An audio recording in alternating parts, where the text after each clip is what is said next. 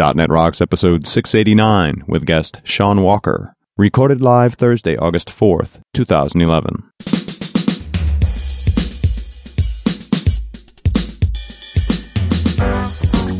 This episode is brought to you by Telerik and by Franklins.net, training developers to work smarter. And now offering video training on Silverlight 4 with Billy Hollis and SharePoint 2010 with Sahil Malik. Order online now at franklins.net. And now here are Carl and Richard. Thank you very much and welcome back to .NET Rocks. Carl Franklin and Richard Campbell here through the magic of, um, oh, FTPing MP3 files. nice. Yeah. Actually, I use Silverlight to transfer my uh, uh MP3 files. Well, what on earth do you use to do that, Richard? Well, the PWOP file uploader created by my good friend Carl Franklin. That's right. I didn't have anything to do one day. And you know, it seems like it's always a problem, you know, FTP firewalls and stuff, especially getting anyone at Microsoft to upload something by FTP. It's Yeah. insanely difficult. FTP is one of those horrible protocols. It really is. It's And horrible. It actually has two connections. Did you know that? There's like a, At least two. there's one connection that has a that has your commands and then another connection is required for data and that sometimes will bump up against firewall problems it's just not good No. so anyway doesn't work. hey i got something interesting for uh, better know framework but first did you know uh, i heard something very fascinating about the english language there's a theory Oh. on its origins that it was created by two blind guys with a german dictionary for reference That's beautiful. oh man. oh man okay so here better know framework Beautiful. What do you got? Well, uh, I've been talking a little bit about new tags in HTML5. Ah, yes. Yep. So I talked about the audio tag and now I want to talk about the article tag. Oh, okay. Article tag defines an article like, you know, you would read an article, a news article. Okay. What's cool about that is that, you know, if you want to scrape a web page for content, good luck. You know what I mean? Yeah, it's littered with all the tags. it's littered with tags and you don't really, you know, you can look at what's between paragraphs, but that's if they use p tags. Right. But how do you know like where the content is? We, you know, this basically says, here's an article. It's an article tag. There's a, a link or something like that inside in text, titles and all that kind of stuff. But it's essentially just saying this is an article. Like for a forum post, a newspaper article, a blog entry, a user comment. It's supported in all the major browsers. Nice. New in HTML5. Very cool. Beautiful. I love it. Yeah. So who's talking to us, man? uh, grabbed a comment off the .NET Rocks website for show 681, which was Rey Bango talking about JavaScript. That was and awesome. this is a comment from Panit. And he answers, uh, for the question, why JavaScript out of browser? Possible, possible answers. JavaScript makes it much easier to write asynchronous code as compared to C Sharp or Java. C Sharp has been adding Lambda expressions, async feature, etc., but those have all been present in JavaScript for many years. JavaScript is a functional language which allows very, very terse programming patterns. JavaScript makes it easy to write closures, which have been added to C Sharp, and I think Java is adding them as well. And Uh-huh. imagine what could be done on a web server, and he's thinking about Node.js. Right. Uh, maybe more, I've just been learning JavaScript. It is not lacking in language features. Right. And uh, I gotta agree. I think we have a very distorted view of JavaScript because we come from those early days of the web where this was a language of last resort, and it has evolved and it's being used in different ways now. And I'm on the watch for doing a Node show sometime soon.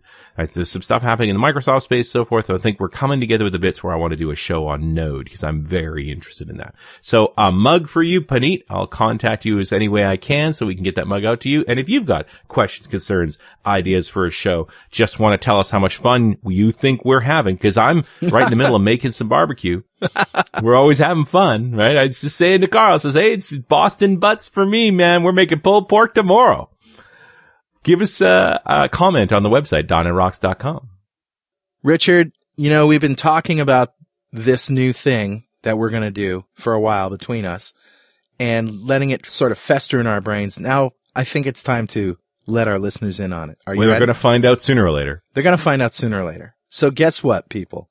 Richard and I are going to do another show for just a geek show. We have some great conversations that have nothing to do with .NET that we'd like to share with you.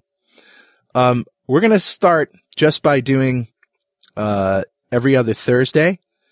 Every other Thursday's .NET Rocks is just going to be a geek out show.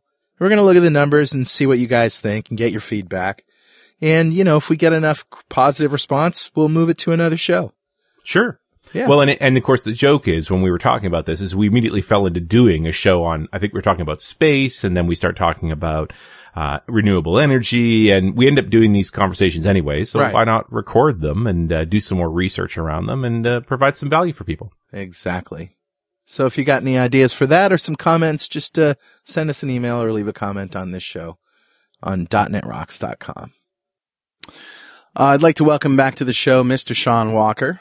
Shaun is CEO of DotNetNuke Corporation uh, with over 15 years of professional experience in architecting and implementing large-scale software solutions for private and public organizations. Shaun is the original creator and maintainer of DotNetNuke, a web application framework for ASP.NET, which has spawned the largest and most successful open source community project on the Microsoft platform. Based on his significant community contributions, he was recognized as an MVP, a most valuable professional, in 2004 and an ASP Insider in 2005. He's a frequent speaker at user groups in his local area and is a contributing author to the Wrox Press book, Professional DotNetNuke 4, Open Source Web Application Framework. Welcome back, Shaun. I'm glad to be back. Thanks for having me back. Absolutely. So it's always good to catch up with you once in a while and figure out what's going on, latest and greatest with DotNetNuke. What's happening in your world? Uh, I think I was on the show last year, um, and uh, a lot has happened in the years since. Um, we recently came out with a new version of DotNetNuke, uh, DotNetNuke version 6, and so it deserves that 6.0 title based on fairly significant overhaul that we've made of the application. Um, we like to refer to this as an extreme makeover, DotNetNuke style. Um, and uh, it, it's it's very interesting uh, in terms of what we were able to accomplish over the last year. Um, which I mean, we can cover some of the individual features, but um, well, was it a rewrite or was it mostly a rewrite or what, what needed fixing? So it um, uh, DotNetNuke is now what uh, like seven or eight years old. So it's been out in the market for quite some time. Um, still a web forms um, web application. So using some of the more traditional ASP.NET techniques. Um, we contemplated moving to MVC, but um, at this point, because the MVC model is not really compatible with the web forms model, it would mean that all of our ecosystem of extensions, uh, the people who have writ- written plugins for our platform, wouldn't work if we migrated to MVC. So we decided that web forms was still the right platform for us. Um, but in terms of sort of updating the core architecture and up- updating the platform to make it more modern and contemporary, um, we invested a lot in that. So, for example, we um, we translated the the core application from its original language, which was always in Visual Basic, uh, to C Sharp. That was a fairly significant move, mm-hmm. um, and it's got some interesting background there. In that, about a year ago, there was a developer from China who um, decided that on his own he was going to do this translation of DotNetNuke um, from VB to C Sharp. So he did that, and then he posted um, the application on CodePlex for people to download. Uh, we noticed what he had done, and initially we um, thought, well, you know, we really can't have a, you know, a, a version of DotNetNuke in C Sharp out there that doesn't sort of have our official blessing on it. So we reached out to him and we asked if he was willing to collaborate, and he was. So from that point on, it became like official, uh, an official download that we offered on our website Wow. in C Sharp, just to gauge sort of the um, the interest in how many developers out there would like C Sharp, and there was tremendous interest. And so last November, um, we decided that um, we would make the transition and we would make C Sharp our primary development language. And so we took his work and then we did some extensive QA effort on it and uh, we actually made it our primary code base. at this point. And going forward, we uh, we don't plan on even providing a Visual Basic version of DotNetNuke anymore um, with DotNetNuke 6, unless somebody in the community was going to do this sort of the reverse translation and, and create a VB version. But uh, mm-hmm. it's kind of an interesting sort of open source. Uh, community story in that this was just an individual from China who had a you know a preference for C sharp Yep. Did the all the work to do the translation himself, and actually, uh, now that we're offering the C sharp version, we were lucky enough to be able to hire him as well. So now he's oh, wow. a DotNetNuke Corp employee and uh, See that? significant value to us. See that contributing to open source projects can lead to good things. That's right. you see?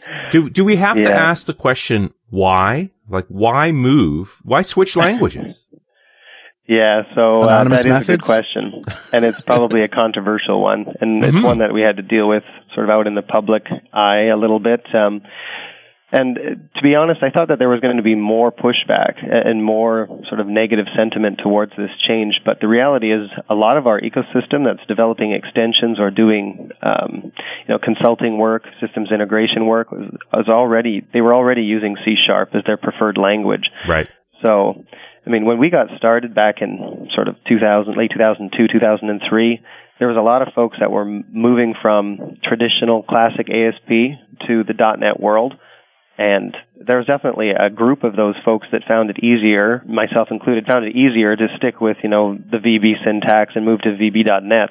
And that's why I originally chose VB.NET as the, um, the preferred language to build uh, DotNetNuke.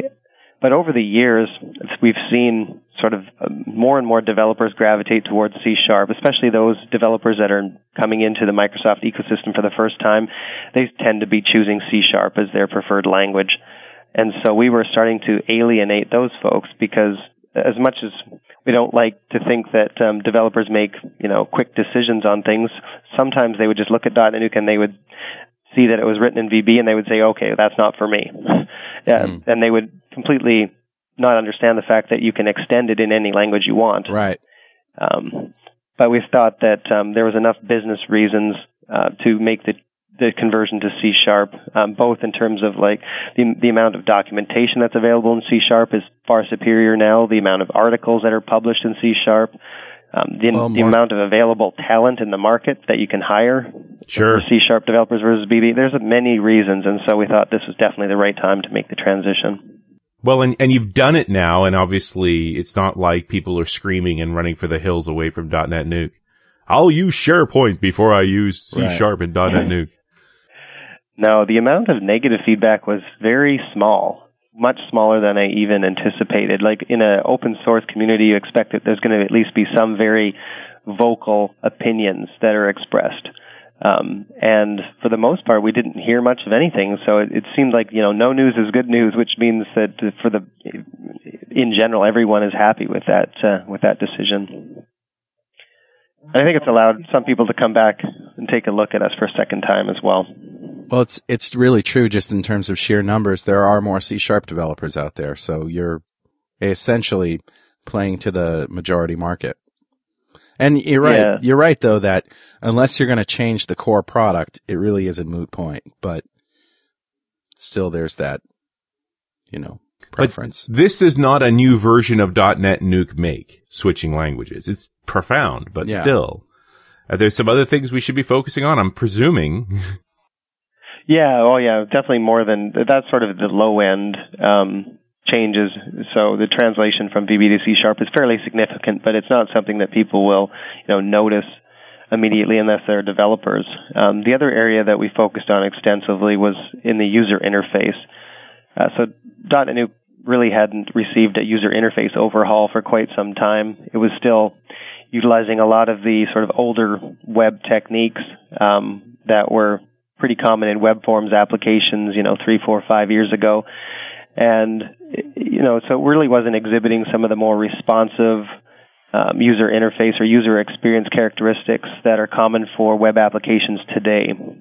And so over the last couple of years, we had been looking at a variety of different ways that we could enhance our user interface and, and make our application more c- contemporary and with some of the you know emerging frameworks like jQuery and, and jQuery UI and things of that nature, um, it made the uh, the transition transition much simpler for us. But and so we targeted a variety of this most common tasks that people perform in the application, and we um, we overhauled them to use a lot more Ajax, to use a lot more jQuery, mm. a lot more client side techniques, and, and the resulting application just looks and feels like a completely different application for those people who are taking a look at it and the reception in the market's been pretty incredible. Because um, I mean, sex sells, right?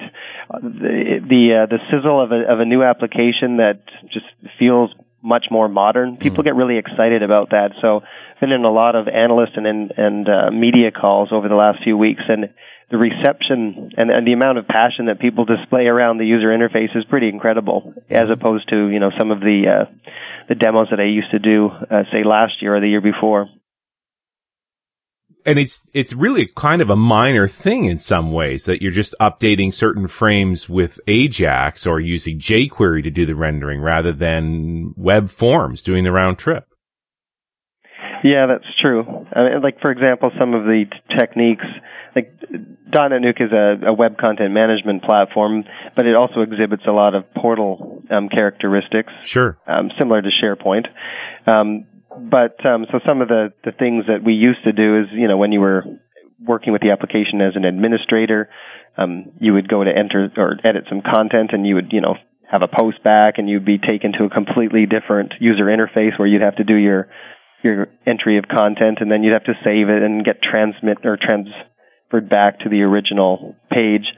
Uh, now we're using, you know, modal dialogues a lot more, so you mm-hmm. don't lose your context at all. When you click edit, you get a nice modal pop-up that happens. You get your rich text editor. You get to enter your content there. You can still see the back, the page in the background in terms of where this content is going to end up. It just results in a much more fluid uh, user interface experience for the end user. This portion of .NET Rocks is brought to you by our good friends at Telerik. We've been blown away by the uptake and the quick adoption of Silverlight. It's no secret, though, that the platform didn't provide for consistent integration with the web analytics services. Well, not anymore. As you might have already heard, Microsoft announced its Silverlight Analytics Framework, which solves the above mentioned problem. But what's also interesting is that Telerik already provides support for the framework. Telerik's the first UI components vendor to offer handlers for the Silverlight Analytics Framework. Using RAD controls for Silverlight, you can immediately benefit from the advantages of the platform and start tracking the statistics of your applications. You can read details and download the handlers at telerik.com slash silverlight. And hey, don't forget to thank Telerik for supporting .NET Rocks on their Facebook fan page, facebook.com slash Telerik. You know, one of the strengths of DotNetNuke, in my experience, has been this huge community of of add-ins and so forth. And you've already hinted at this, but uh, how big of a how big of a challenge is it to keep those add-ins working in the new version of DotNetNuke? Do they have to build a new version, or does it actually the old one run in the new one? Yeah, that's a good question. Uh, so the one thing that sort of has been a pillar for our uh, community and our, our, product over time is the fact that we try to preserve backwards compatibility uh, so that we don't introduce barriers so that people can't upgrade to the, the latest, greatest version. And we, we did that in Nuke 6 as well. Um, both at the, uh, in the translation from VB to C Sharp, we made sure that we preserved our, you know, API, our binary compatibility there so that, um, people who are writing extensions for the previous version of Nuke, those extensions were obviously taking advantage of APIs that we provide, and the fact that they're now you know written in C sharp doesn't matter, um, or that that core code is written in C sharp. I mean the APIs were preserved, and then at the UI uh, layer, we introduced things in a manner that were uh, non-breaking. And so, I mean, there's probably more than 10,000 add-ons for DotNetNuke today. Uh, the vast majority of those are commercial and are available through our store at snowcover.com. Mm-hmm. Um, but we, we took great effort to ensure that those extensions that were written for the DotNetNuke 5 um, version still work in DotNetNuke 6 fairly seamlessly. So there is really a, a really good upgrade path for people who are upgrading to DotNetNuke 6. And in fact, we've upgraded a number of our own properties and haven't run into any difficulties in that process at all. We didn't have to rewrite anything.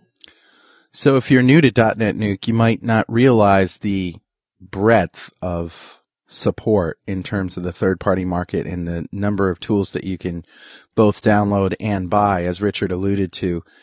Um, in the last year, what have been some of the the star players in that plugin category?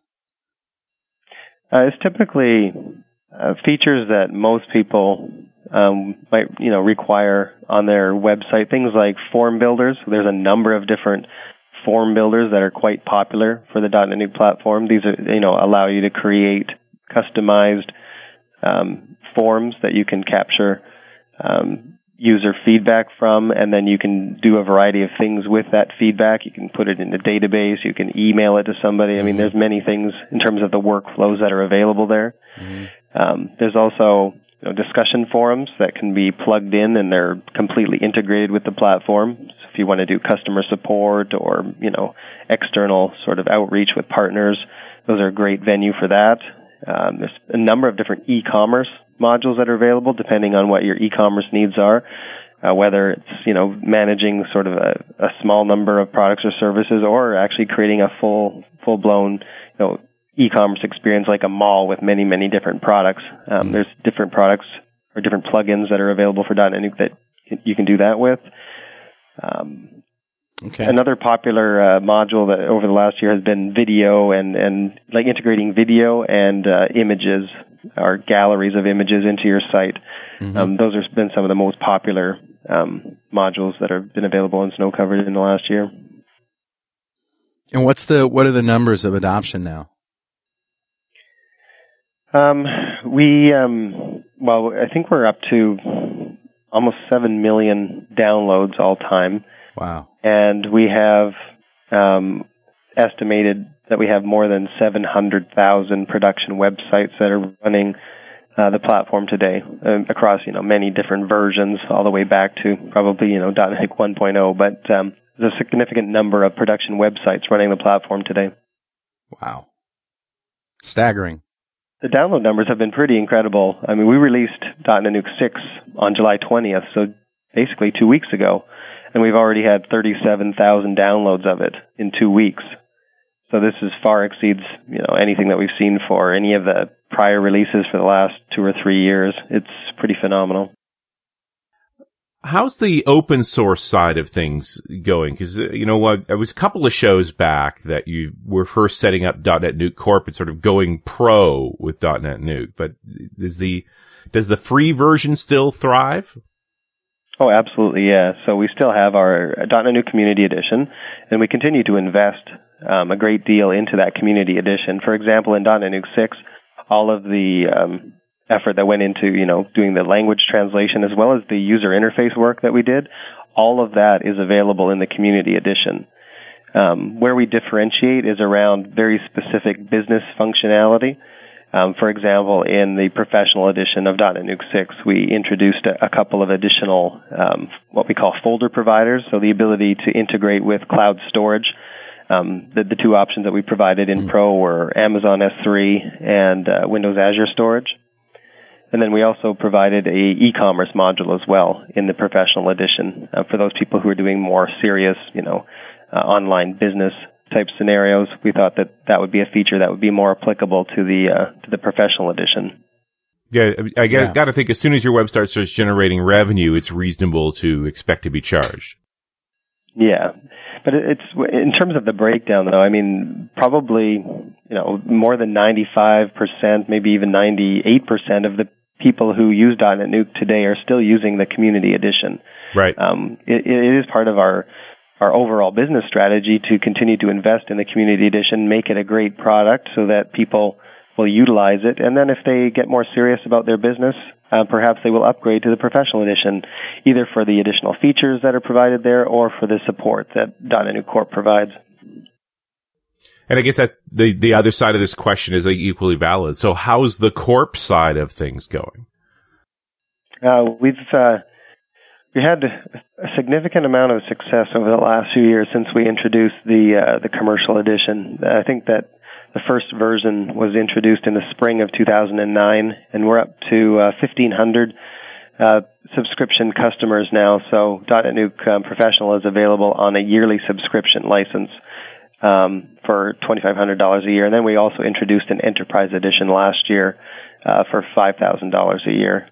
And so um, some of those customers, you know, are obviously buying multiple years or they're buying multiple licenses depending on the, you know, the number of websites they're running. Mm-hmm. Um, but we have a significant customer base now, which has been very valuable in terms of getting feedback from them to, to, to find out, you know, how specifically they're using the platform, how we could improve it. So it's been a great feedback loop. Um, we've always had the, the benefit of having a lot of feedback from the open source channel, right, where you get you know thousands and thousands of users using the platform, but you get a slightly different type of feedback from people who are using it in a more serious business sense. Sure. And so I think it's been very complementary in terms of having both a commercial uh, option and you know the traditional open source option. Yeah, and I don't know if you have these stats at hand, but I'd be really interested in saying how many folks actually start out in the community edition and migrate to the pro edition versus folks who they come in because there was a pro edition. They've never used the community edition. And also, why did they migrate? I mean, what did they get? I mean, I, I guess the expectation or the promise of support and the fulfillment of support is there, but uh, yeah. is there anything uh, different in, about the product? Yeah. So, so over the last couple of years, um, the vast majority of, of people who have opted to go for a commercial edition initially were using the the community edition.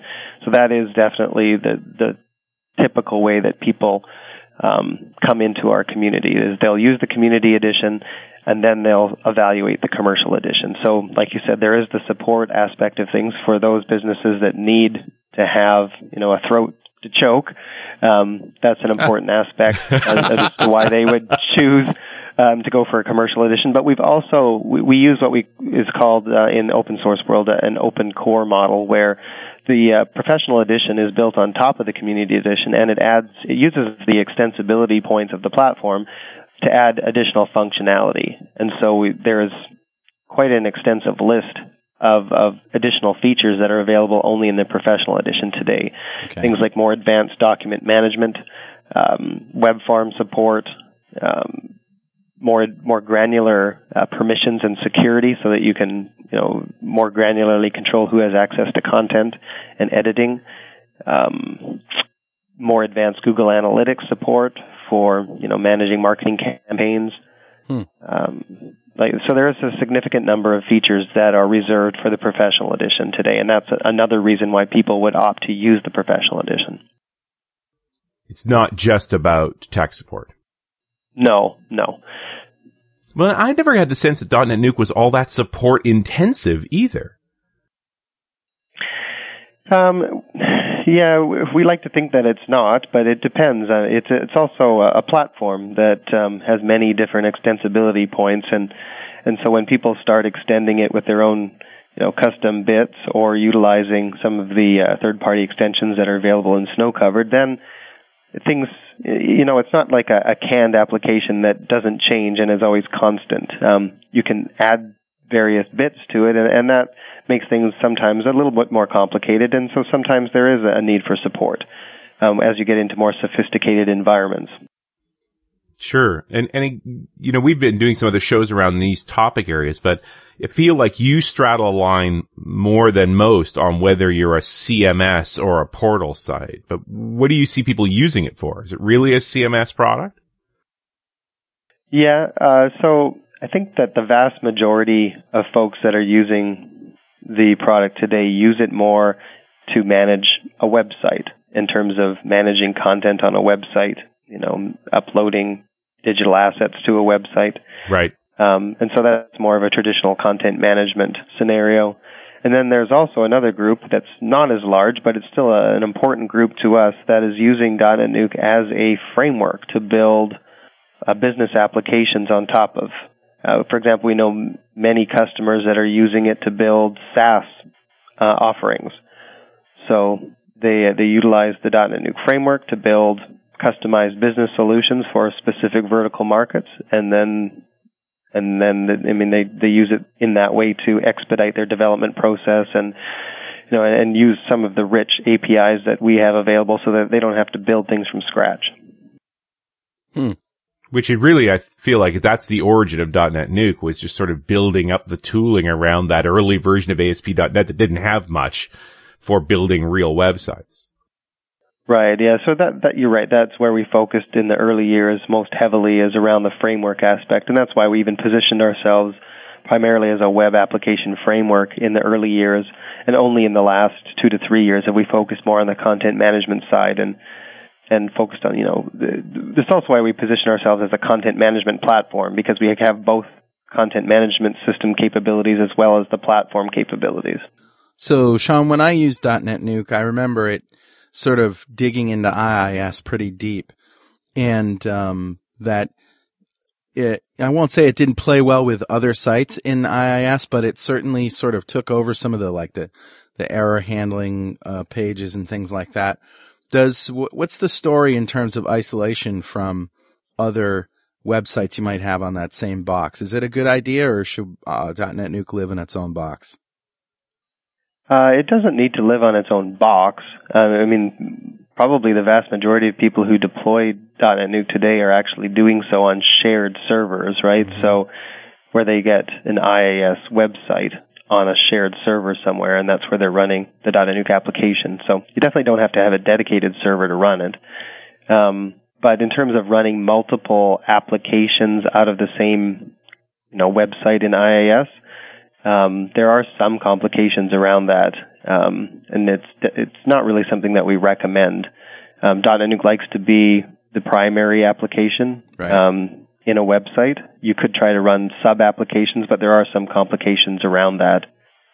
Um, but with sort of you know the the commoditization of hosting uh, and some of the new cloud offerings that are available, it, it makes it a lot more affordable to just you know spin up a new instance right. run .NET So bottom line, if you're if you've already got a website with uh, other ASP.NET websites running, you know, you have a box with a lot of ASP.NET websites running, and you want to put DotNetNuke in the mix. Maybe it's a good idea to either use managed hosting or to give it its own box or own VM. Yeah, or or even you know at least its own website, its own its own app, web application in yeah. IIS. Yeah. I mean, and in over the years, we we continue to try to improve the installation experience. Um, Microsoft has obviously helped in this regards with some of the things like the the web platform installer, mm-hmm. um, which we've been promoting as our primary um, or recommended installation mechanism for a number of years now. That's really helped matters for people who want to install the application on premise uh, because it takes care of all the the Microsoft related dependencies so that you're you know, you get your environment uh, installed appropriately before you install the DotNetNuke application. At Franklin's Net right now, you can get a DVD with over 11 hours of Billy Hollis on Silverlight 4 or 14 hours of Sahil Malik on SharePoint 2010, each for only $6.95. Order online at www.franklins.net. Are you looking to change jobs? Infusion Development has offices in New York City, Toronto, London, Dubai, and Poland. Infusion has hired a whole handful of Happy.net Rocks listeners. Contact me for an introduction at carl at franklins.net. Yeah, I'm just thinking the the web application landscape today is dramatically different from the one in 2002. You, you've got a lot more help and a lot more tooling coming from Microsoft for building good websites. Yeah, so it, has been we, we've definitely appreciated the efforts that Microsoft uh, has invested in making, especially the web, a lot more accessible for both developers and end users.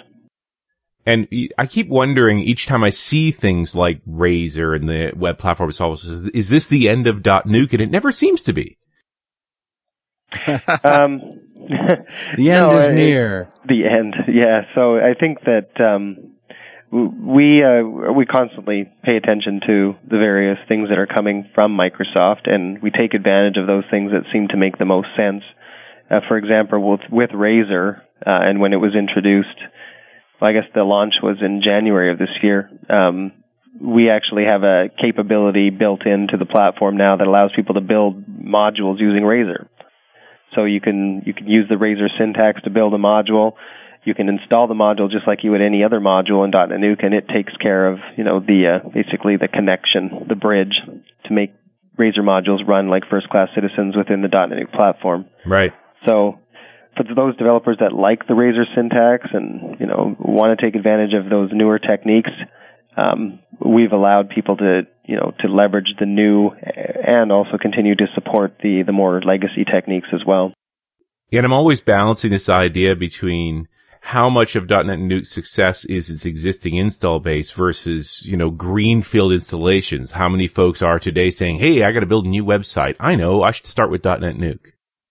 Yeah, I think, well, the, like if you take the download numbers for 6.0, mm-hmm. uh, there's, pro- you know, there's obviously a portion of those, of those are, uh, that are people that were familiar with DotNetNuke in the past and are looking to upgrade or experiment, but there's also a portion that are, you know, brand new users to the platform and are, you know, there's more and more businesses every day that want to put a website online. And so the fact that we are the most popular you know, content management option in the Microsoft ecosystem and probably the most successful because of the open source option uh, makes it an option that people will consider. I mean, we we think that based on our estimates, there's about 10,000 new websites going live on the .NET platform every month. So about wow. 100,000 a year. So it is growing at a fairly decent clip, and, and obviously many mm. of those, or the majority of those, are, are new users that are just coming to the platform for the first time. Well, and the fact that you're in the web platform installer, right? Like folks can, when they start there, you're one of the options.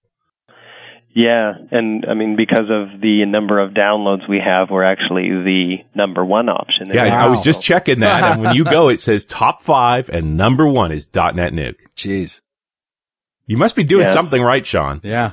well, it's not just me. I mean, I certainly, I, I guess I was the one who started the project, but we actually have a a real company around this now. We have uh, more than 60 employees now. We have an office location in Langley, British Columbia, which is our engineering headquarters. We have an office in San Mateo, California, with, which is our business headquarters. And then we just opened an office in Amsterdam in the Netherlands, which is our European uh, headquarters. So got, awesome. You know, worldwide presence now. We've got many talented people that are contributing to the uh, the product and the business. So it's made my life a lot easier.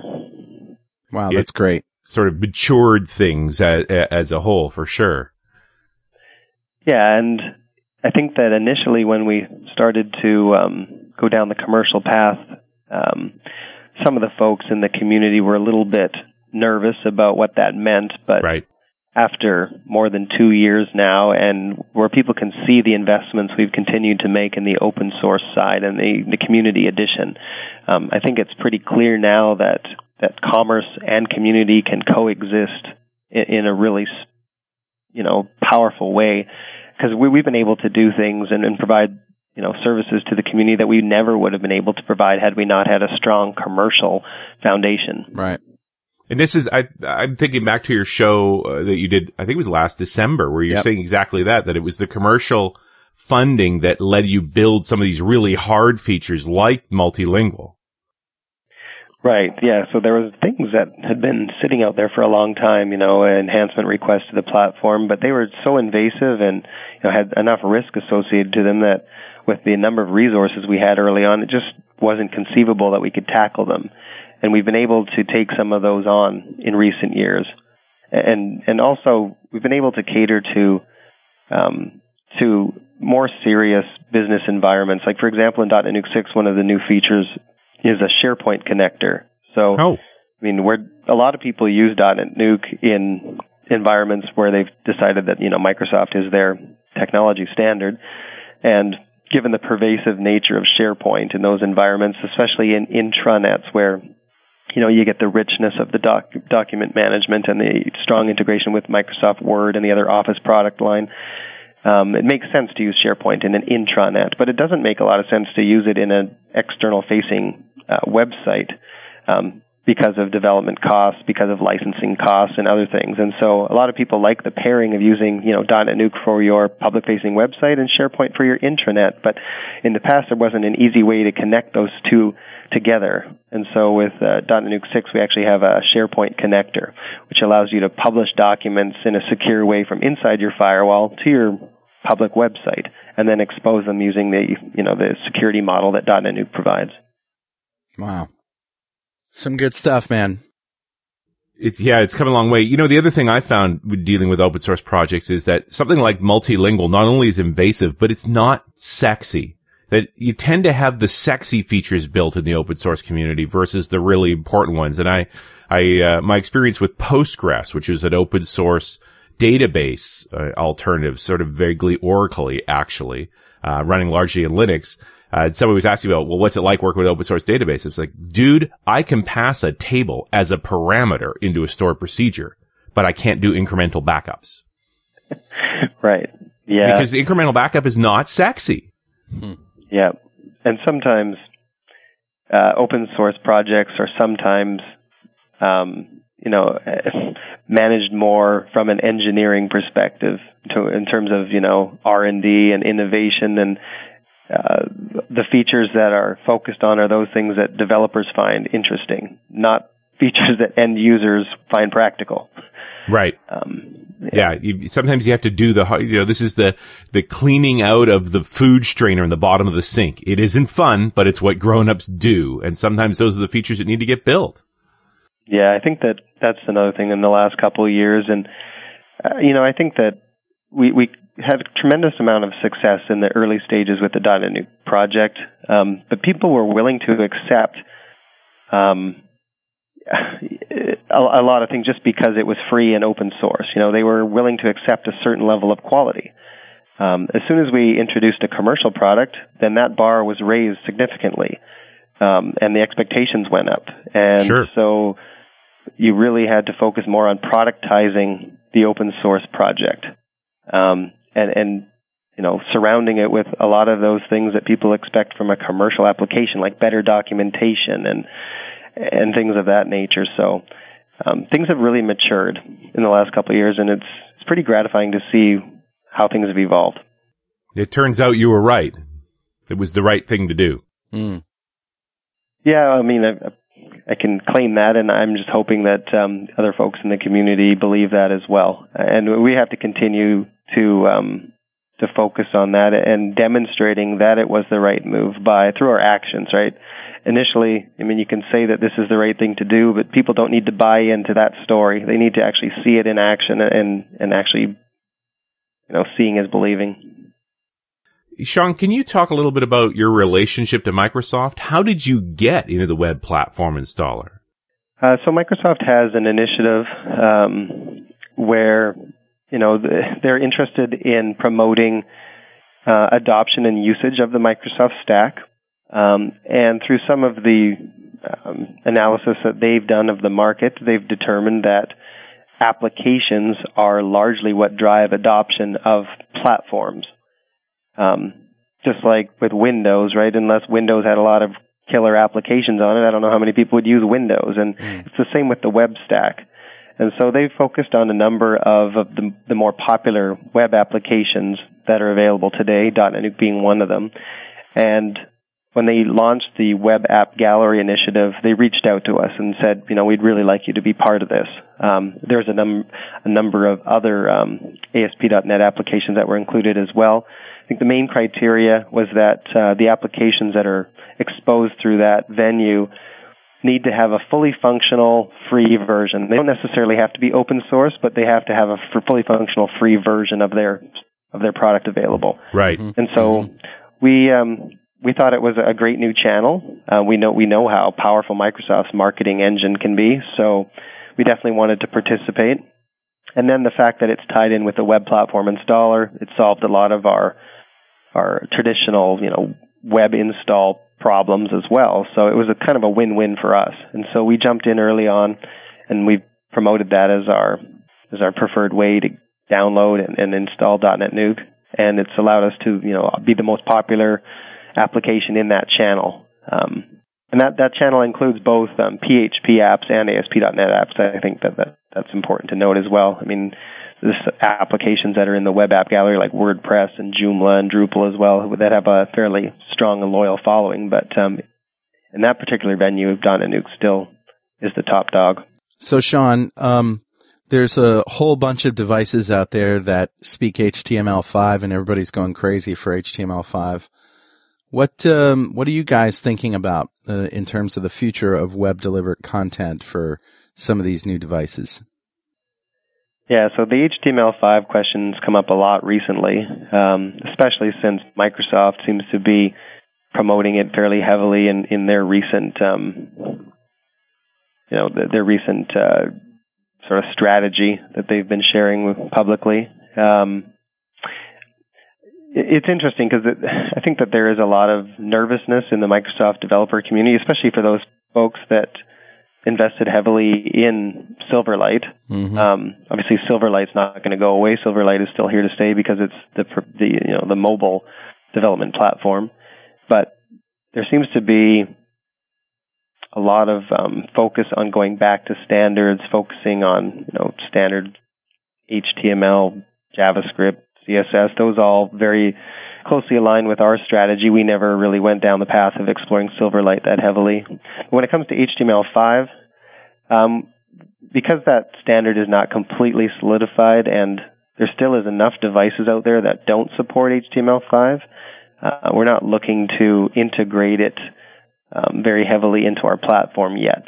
Um, certainly, people, if they want to build extensions and they have control over the, you know, the devices that that the users of their website are are taking advantage of, then I mean they're free to use HTML5. We have the ability to change our default doc type in the application, and then you could build your extensions to use, you know, HTML5, for example, if you wanted to use Canvas and, and things of that nature. But um, but from our perspective, we still need to be a solution that can be used by the broad market. Mm. And although there are a lot of devices, like you said, that can handle HTML5 now, it's still not the majority. Yeah. And we really need to write for the majority at this point. And what about mobile in general? How does how do how do DotNetNuke sites handle mobile devices? Um, currently, we don't have any native mobile support. That's something that uh, is going to be part of our 6.1 release, uh, which we're going to come out with this fall. Uh, when we look at mobile from a website perspective, um, we want people who are utilizing mobile devices that navigate to a site that's you know using DotNetNuke as their web application. Um, to get routed to an experience that makes sense for that device. So, from our application perspective, we're going to include device awareness and routing um, so that it will actually recognize a device when it comes to the website and then route you to a page of your site, which is then using our content management system mm.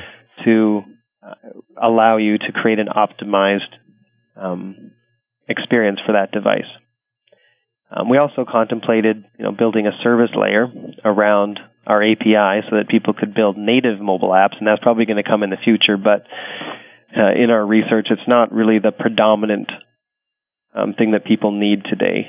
Um, more often, people who are putting up a website, they know that they have a lot of visitors coming to their sites using various devices, and obviously, some of those devices today are not getting the best experience, and so they need the ability to tailor the experience to the needs of that device.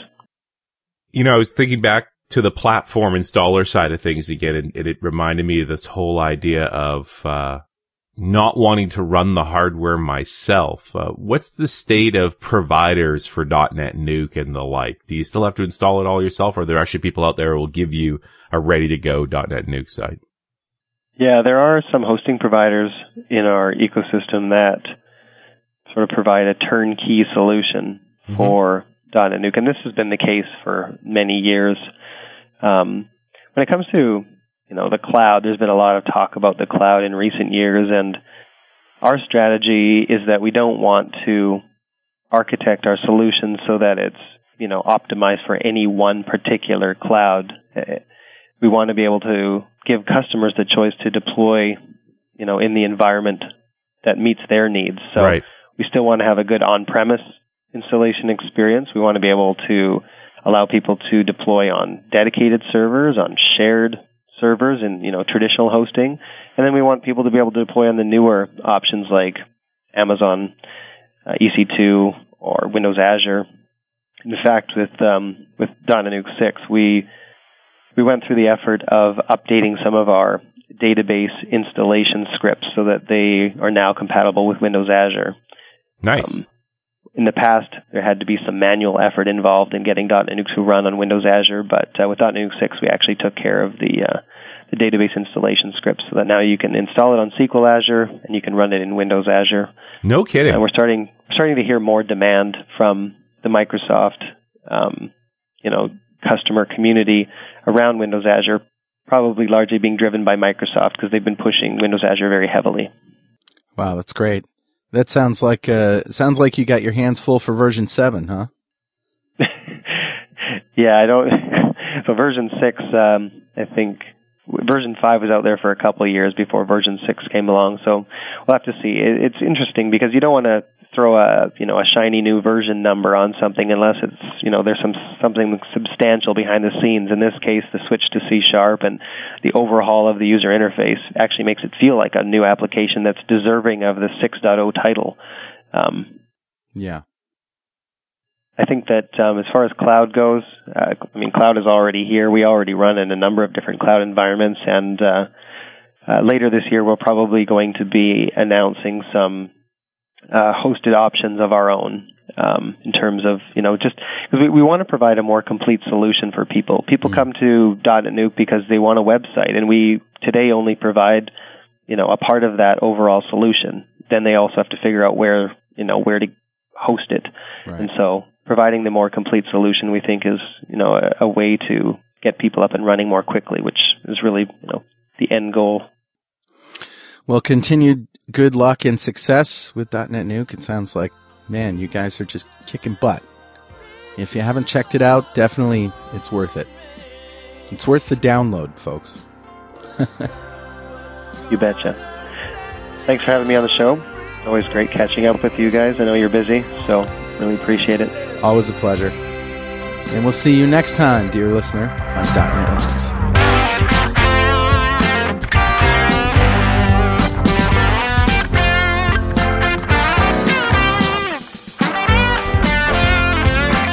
.NET Rocks is recorded and produced by Pwop Productions, providing professional audio, audio mastering, video, post-production, and podcasting services. Online at www.pwop.com.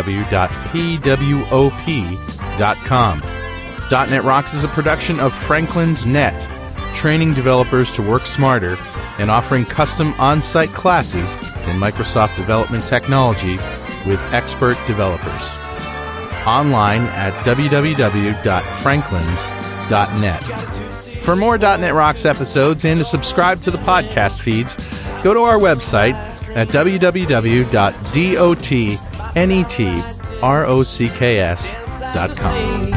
Got transmitter by the FCC.